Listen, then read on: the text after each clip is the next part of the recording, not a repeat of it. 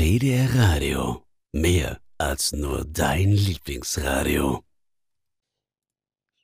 Herzlich willkommen und schön, dass ihr dabei seid bei Jena, der Fantasy Podcast. Heute habe ich wieder Bandit und den Jules bei mir und wir gehen heute wieder ein weiteres Volk durch. Und da fangen wir mit Bandit an und Bandit wird uns heute über die Pitchen aufklären. Ja, moin. Genau, im letzten Podcast hatte ich ja schon von den Altblütern erzählt, äh, die ja von den Uraltblütern abstammen. Und heute geht es um die Pitchen. Das ist ein anderes Volk, was sich von den Uraltblütern äh, abgetrennt hat, beziehungsweise weiterentwickelt hat. Äh, die Pitchen sind nämlich, nachdem die Uraltblüter Kampala erreichten, sind sie noch weiter in den Osten gewandert. Denn, wie ich schon erwähnt hatte, ist der Gott Wyre, also der Wal, steht für den Osten und sie wollten dem Wal so nah wie möglich sein. Deswegen sind sie so weit gewandert, wie es ging äh, und fanden schließlich eine Inselgruppe, die die Schwarzen Wogen genannt wird. Dort siedelten sie sich an. Die Pitschen sind den Uralblütern eigentlich noch am nächsten. Von allen Allblütervölkern, die es so gibt, äh, sind sie denen noch sehr ähnlich. Sie beten auch noch die äh, Tiergötter an, also Wyre, den Wal und Ralme, Oxal, allen. Habe ich ja alles schon im letzten Podcast erzählt. Das fühlen sie immer noch sofort, wie es damals ihre Vorfahren taten. Was aber ein krasser Unterschied zwischen den anderen Altblütern und den Pitchen ist, sie lehnen andere Religionen richtig extrem ab. Also sie haben eine starke Abneigung gegen andere Religionen und sehen sie sogar als Feinde an. Die Pitchen glauben, dass die Götter nur für sie alleine die Welt erschaffen haben. Was halt bedeutet, dass alles, was um sie herum ist, Gott gegeben für sie ist. Und da darf kein anderer reingreifen, das ist ihr Heiligtum. Und sie denken auch, dass alles, was sie sagen, denken und tun, auch im Willen der Götter ist. Sie sind quasi nach ihrem Willen geformt, ihre Umgebung ist nach dem Willen der Götter geformt und alles, was sie tun, ist halt der Wille der Götter. Pitchen glauben, dass alles, was passiert, halt ein Schicksal, also einem, einem Schicksal nachgeht. Und dadurch, dass halt alles Gott gegeben ist von diesen vier ähm, Tiergöttern, ist jedes Handeln ist schon quasi, also auch in der Zukunft, ist quasi schon vorgeschrieben. Das heißt, egal was sie tun, es ist quasi ihr Schicksal, genau das zu tun. Und wenn sie jetzt auf die Jagd gehen, ein Tier töten oder einen, einen Baum fällen, das ist kein Frevel, das ist keine, keine Sünde, ähm, sondern das ist der Wille der Götter. Alles, was passiert, ist der Wille der Götter. Das heißt, sie könnten tun und lassen, was sie wollen. Sie können es immer damit rechtfertigen. Die Götter wollen das. Als die Pitchen dann äh, schließlich diese Inseln erreichten auf den Schwarzen Bogen, es sind viele Inseln, unterschiedlich groß, es gibt kleine, es gibt sehr große Inseln, äh, formten sie verschiedene Clans. Also sie teilten sich viel auf, bildeten ganz viele neue Gruppen und man spricht halt von Clans, äh, die dann auch meist sehr häufig, davon ist die Vergangenheit der Pitchen einfach geprägt, äh, von, es gibt einfach viele Clankriege, viel Rivalität, auch äh, vom Territorium her. Ähm, deswegen sind die Pitchen auch ein sehr kriegerisches Volk und sie sind vor allem dafür bekannt, dass sie äußerst brutal sind. Das ist sogar schon eine, ein quasi ein Mythos oder ein, wie soll man sagen, Geschichten werden durch ganz Ayena durchgetragen, dass, das, dass die Pitchen sehr, sehr brutale Krieger sind. Das zeigt sich so, dass sie zum Beispiel äh, nach Kämpfen die Leichen der Feinde essen. Sie verspeisen sie auch vollständig manchmal. Das kommt natürlich hier auf den Clan an, aber das ist dort gang und gäbe. Das ist äh, völlig normale, ich sag mal, wenn man im Siegestaumel ist äh, und feiert, dann frisst man dabei halt einfach die Feinde auf. Genauso wird auch Folter ausgeführt. Wenn es noch Schwerverletzte auf dem Schlachtfeld gibt oder generell man hat einen Feind gefangen genommen, ist Folter nicht etwas, um den, den Feind irgendwie etwas Schlimmes anzutun, sondern das ist wieder auch Gott gegeben. Sie sollen foltern, sie sollen brutal sein. Das ist alles Teil ihrer Religion bzw. ihrer Kultur. Das gehört einfach dazu. Das lässt sich auch ganz stark damit äh, darstellen, dass wenn unter den Pitchen, also ähm, angenommen, wir haben eine Siedlung von Pitchen und es gibt Kranke in dieser Siedlung, keine Ahnung, was es jetzt sein könnte, irgendeine schwere Krankheit oder irgendetwas, was einen Menschen halt zum Leiden bringt, ist es auch eine Art der Heilung, diesen Menschen lebendig zu häuten oder zu verbrennen. Dabei empfinden die Pitchen gar keine Trauer oder so etwas, sondern sie glauben einfach, dass dadurch die Seele dieses, dieses Stammesmitgliedes gereinigt wird. Und mit der gereinigten Seele kann er dann auffahren zu den Göttern und in das ewige Reich übergehen. Also ist auch. die Akzeptanz von, sag ich mal, Gewaltausübung, oder es wird bei denen ja nicht als Gewalt angesehen, sondern als, sag ich mal, Forderung Gottes. Ja, solange es tatsächlich auch einen richtigen Grund dahinter gibt. Es ist natürlich auch so, dass wenn du jetzt zu deinem Nachbarn gehst und dem die Birne einschlägst, dass das natürlich nicht so gut aufgenommen wird. Das wird dann nicht gesagt, so, ja, wow, das hast du toll gemacht, sondern das kann dann tatsächlich auch äh, dann sagen, okay, vielleicht ist er jetzt gerade von den Göttern abgewichen. Und dann bist du ganz schnell äh, ja, der Ausgestoßene im Clan.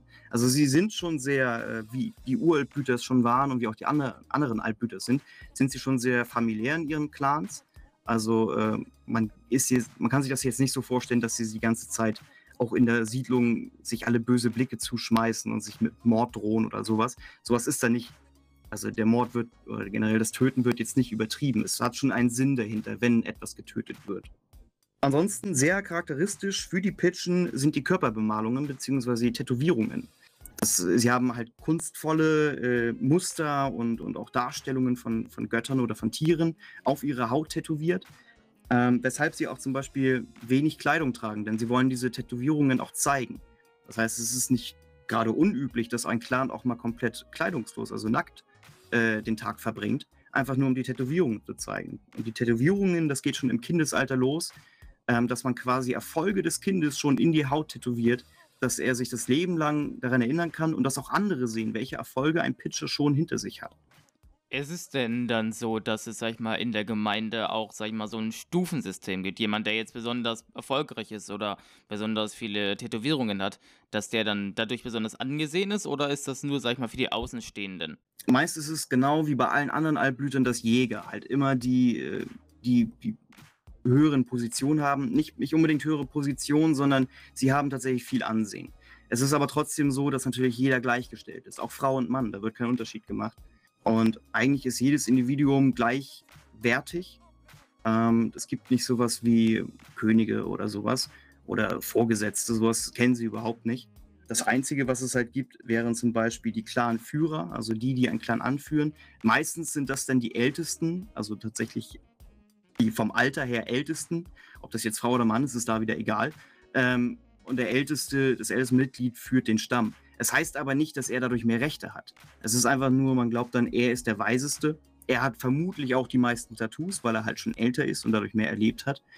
Ähm, aber genau, es gibt da keine Unterschiede, kein Klassensystem. Außerdem ist auch sehr interessant bei den Pitchen, denn sie sind quasi Meister des Kehlkopfgesangs. Und der Kehlkopfgesang, beziehungsweise auch Schreie, also richtige Kriegsschreie, aber auch einfach so Schreie, ist jetzt schwer zu beschreiben. Stell dir vor, du gehst in die Einkau Einkaufszone und schreist plötzlich einfach los. Das ist für sie eine normale Art der Kommunikation. Damit gibst du Emotionen wieder, damit gibst du wieder, was du möchtest, deine Wünsche, deine Bedürfnisse oder auch worüber du dich gerade ärgerst. Dadurch wird es halt, äh, ja, so, so kommunizierst du mit anderen äh, in der Kultur der Pitchen.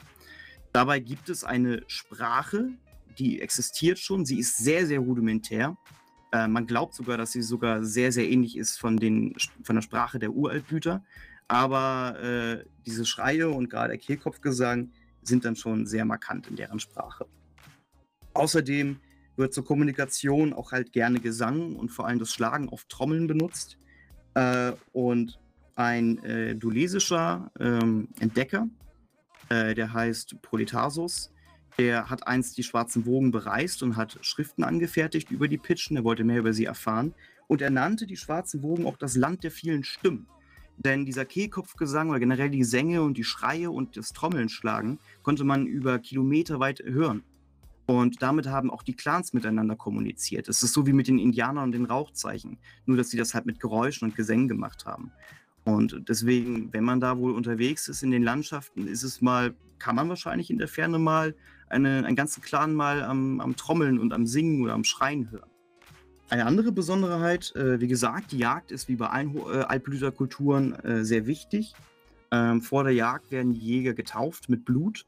Also eine, man spricht dann von einer Bluttaufe, das soll ihnen Glück bringen, das soll ihnen Erfolg bringen.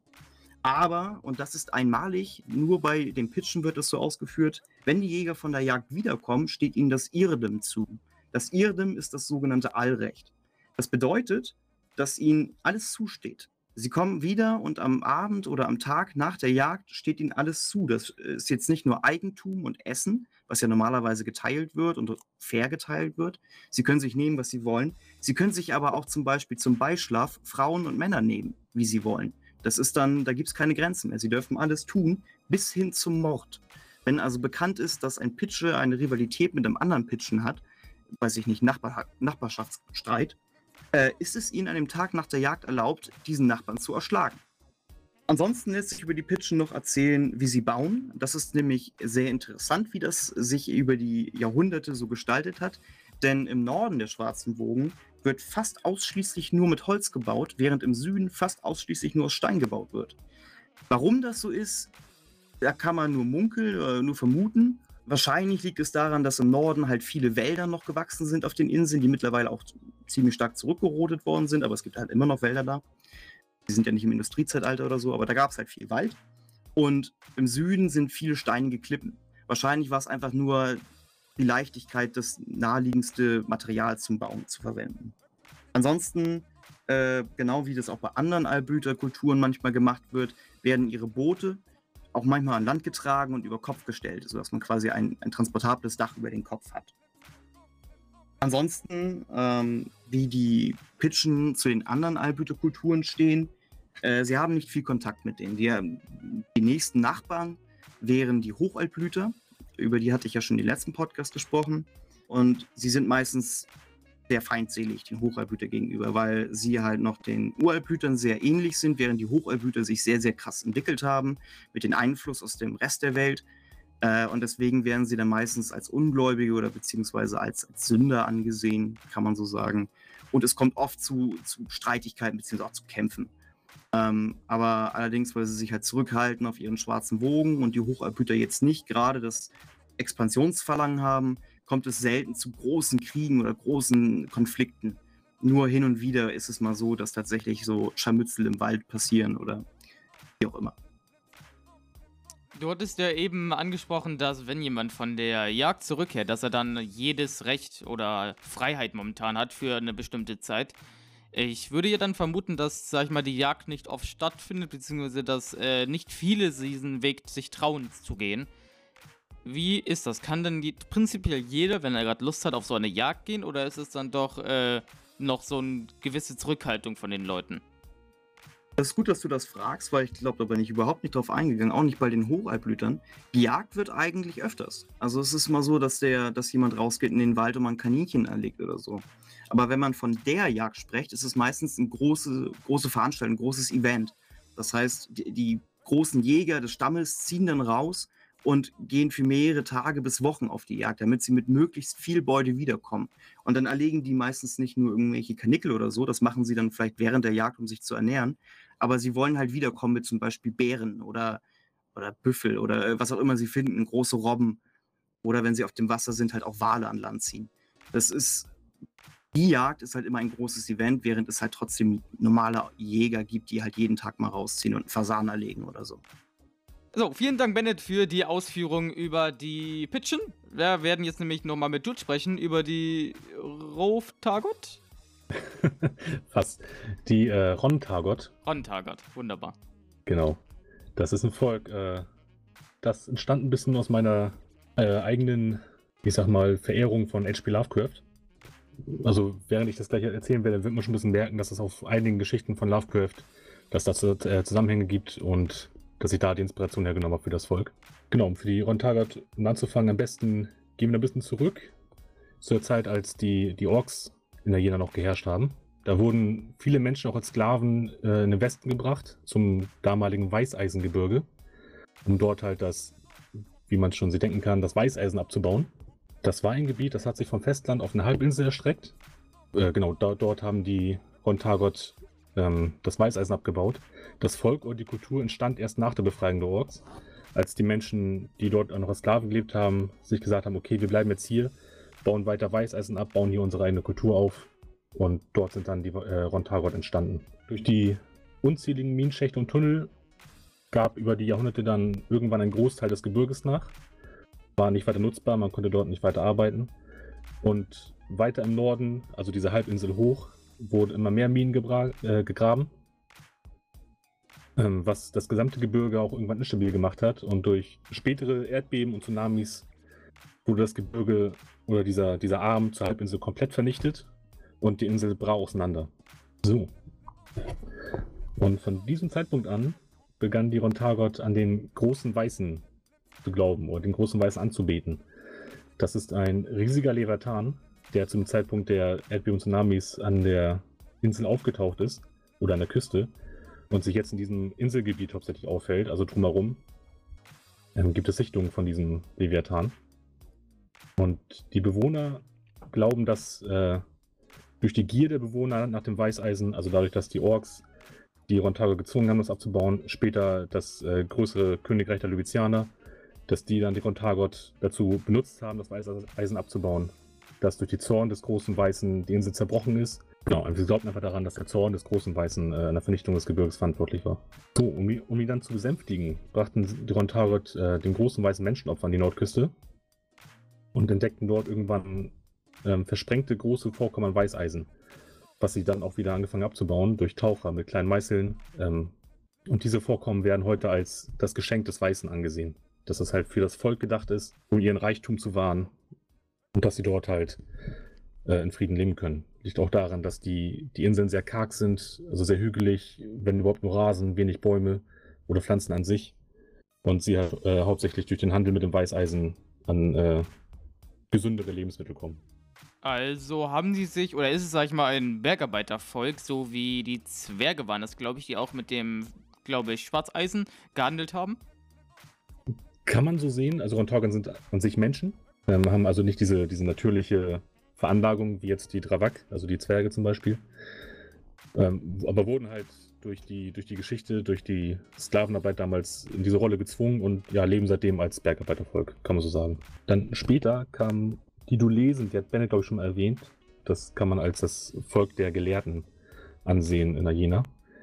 Ähm, hörten auch von diesem neuen Gott, wollten den erforschen und kamen dadurch halt auf die, oder wollten auf die Insel der Rontagot äh, rübersegeln.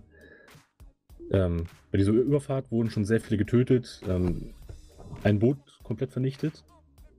Nur einer oder ein Dulese hat das, äh, diese Überfahrt überlebt und dann, dann versucht, seine Forschung ähm, auf der Insel weiterzuführen. Hat auch noch mit den Rotare zusammengearbeitet. Die haben ihm auch ihre, ihre Sagen erzählt. Ähm, nur mit der Zeit hat der bloße Anblick des großen Weißen ihn wahnsinnig werden lassen. Und seine Aufzeichnungen beinhalten alle Beobachtungen mit dem Weißen und den, und den Kult der Ron Targot, ähm, sowie ganz viele sinnlose oder unverständliche Passagen über die großen Götter aus der See, die so auch nicht ähm, spezifiziert werden konnten bisher. Also das, man geht davon aus, dass das wohl eher aus den Erzählungen der Rontagot stammt. Der hat dann später noch das Buch in seine Heimat gesendet und dann brach noch der letzte Fuß, also die wirklich allerletzte Verbindung zum Festland weg. Kurz danach. Und seitdem glauben die Rontagot, ähm, dass das eine Warnung des großen Weißen war, dass äh, kein Dulese ihn jemals erblicken darf oder, ihn über, oder über ihn berichten. Und dann haben sie ihn im Endeffekt auch geopfert und sehen seitdem das Volk der Dulesen als Todfeinde an. Ähm, zur Erinnerung noch einmal, Dulesen waren ja, sag ich mal, die Gelehrten mit den Bibliotheken, die halt das Wissen über die jeweiligen Völker und Gebiete, sag ich mal, eingesammelt haben, wo sich dann ja auch äh, jeder erkundigen konnte, oder? Genau. Das, äh, das gesamte Wissen Ajenas, auch über alle Götter, Religionen, alle Namen, alles Mögliche, was es gibt. Und immer wenn irgendwas Neues auftaucht, ähm, kommt halt mindestens ein Dulese in dieses Gebiet und versucht darüber Aufzeichnungen anzufertigen.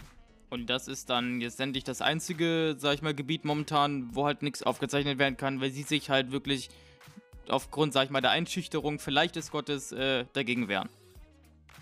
Genau, also die Rontagot, selbst wenn Dulese in die Nähe der Insel kommen würde, würden sie sofort versuchen, dieses Boot zu versenken, ähm, würde nicht auf die Insel lassen, also sofort töten. Also es gibt für die Dulesen an sich keine Chance mehr, außer vom Festland zu versuchen, irgendwas äh, über dieses Volk herauszufinden oder über den äh, Leviathan. Was aber extrem schwierig ist, da man vom Festland aus einfach keine Sicht hat auf die, die Städte oder die Dörfer von den Rontagot. Ja, und heutzutage leben die Rontagot komplett isoliert vom Festland. Ähm, das ein, oder die, den einzigen Kontakt zum Festland haben sie nur dadurch, dass sie ähm, jedes Jahr ein bisschen Weißeisen als Tribut an die Lubizianer abgeben.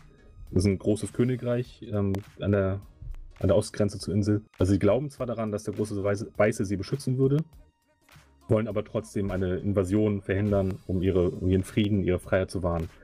Und ja, geben dadurch jedes Jahr einen kleinen Tribut ab. Noch kurz zum, zum Lebensraum. Also wie gesagt, sind ein, sie sind ein sehr isoliertes, ähm, sehr strenggläubiges Volk.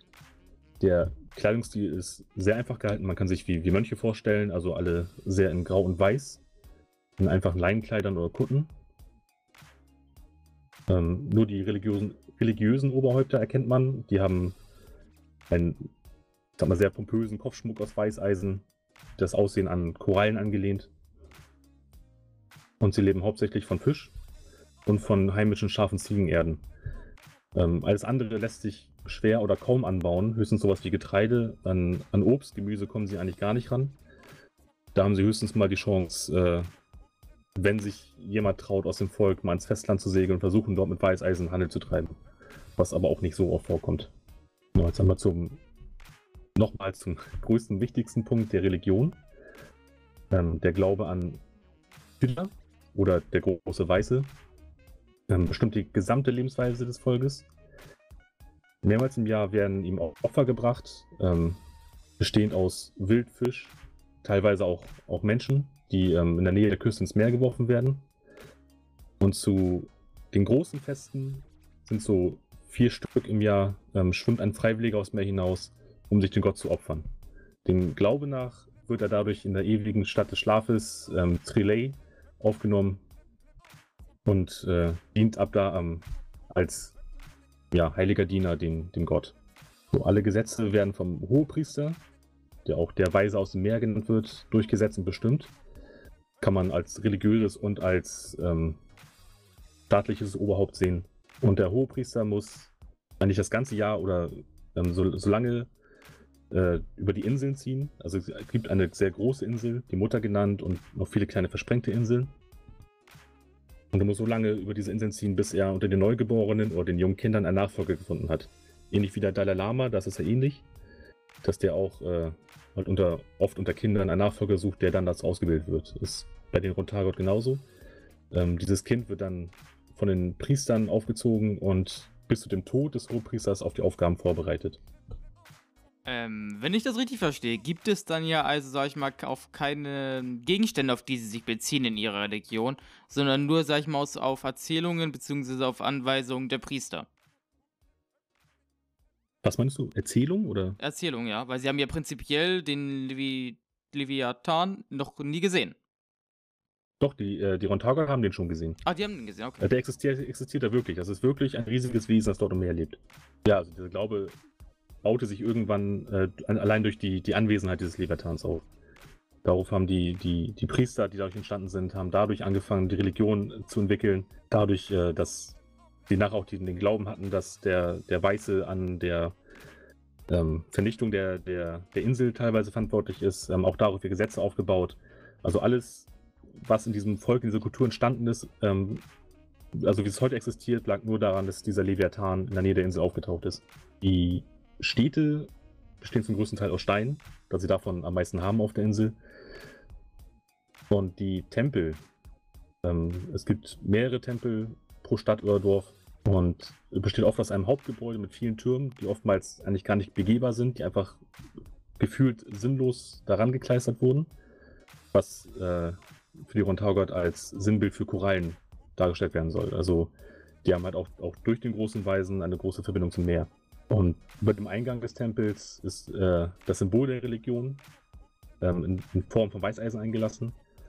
Ähm, das Symbol ist ein, ein, Auge, umgeben von abstrakten geometrischen Formen, also Kreisen, Rechtecken, alles Mögliche. Ähm, zum Mittag und Mitternacht wird eine Luke in der Decke geöffnet, um das Sonnen- bzw. das Mondlicht einzulassen. Und dies ist der Startpunkt für die Zeremonien, in denen die Hohepriester des Weißen ihre Gott, äh, ihren Gott anrufen und die vollkommene Unterwerfung der Gläubigen mitteilen. So, die Toten werden auf Flößen aufs Meer gebracht, ähm, damit der Weiße sie aufnehmen und das unsterbliche Wesen neu gebären kann. Sie leben dann genauso wie diese Freiwilligen als, äh, als ewige Diener im Meer, um dem Leviathan zu dienen. Genau, und jetzt zu den leicht übernatürlichen Dingen, die dort passieren, nämlich, dass, wie beim Dolesen, alle außer den Rontagot, ähm, die den großen Weisen, Weißen erblicken, werden augenblicklich wahnsinnig. Warum das so ist oder warum das Volk dagegen äh, immun ist, ist nicht bekannt. Ähm, der Glaube besagt, besagt, einfach, dass sich der Weiße eines Tages aus dem Meer erhebt und mit seinen Dienern das Land unterjochen wird. Und dass dadurch die Rontagot halt die einzigen sind, die immun sind gegen diesen Wahnsinn, der durch den reinen Anblick entsteht. Ich danke dir, Jules, dafür, dass du uns immer aufgeklärt hast über die Kultur und natürlich Bennett dir auch, dass du uns über die andere Kultur, die Pitchen, aufgeklärt hast. Wir freuen uns auf jeden Fall, wenn ihr natürlich uns in Zukunft weiter begleiten werdet hier beim Arena, der Fantasy Podcast. Da werden wir natürlich weitere Inhalte für euch produzieren über die Kulturen, die Länder und die ja, Sachen, die auch alle noch im Arena-Reich existieren. Weitere Informationen erhaltet ihr natürlich wieder auf unserer Seite tdm-radio.de slash podcast oder natürlich unter www.arena.de. Bis zum nächsten Mal.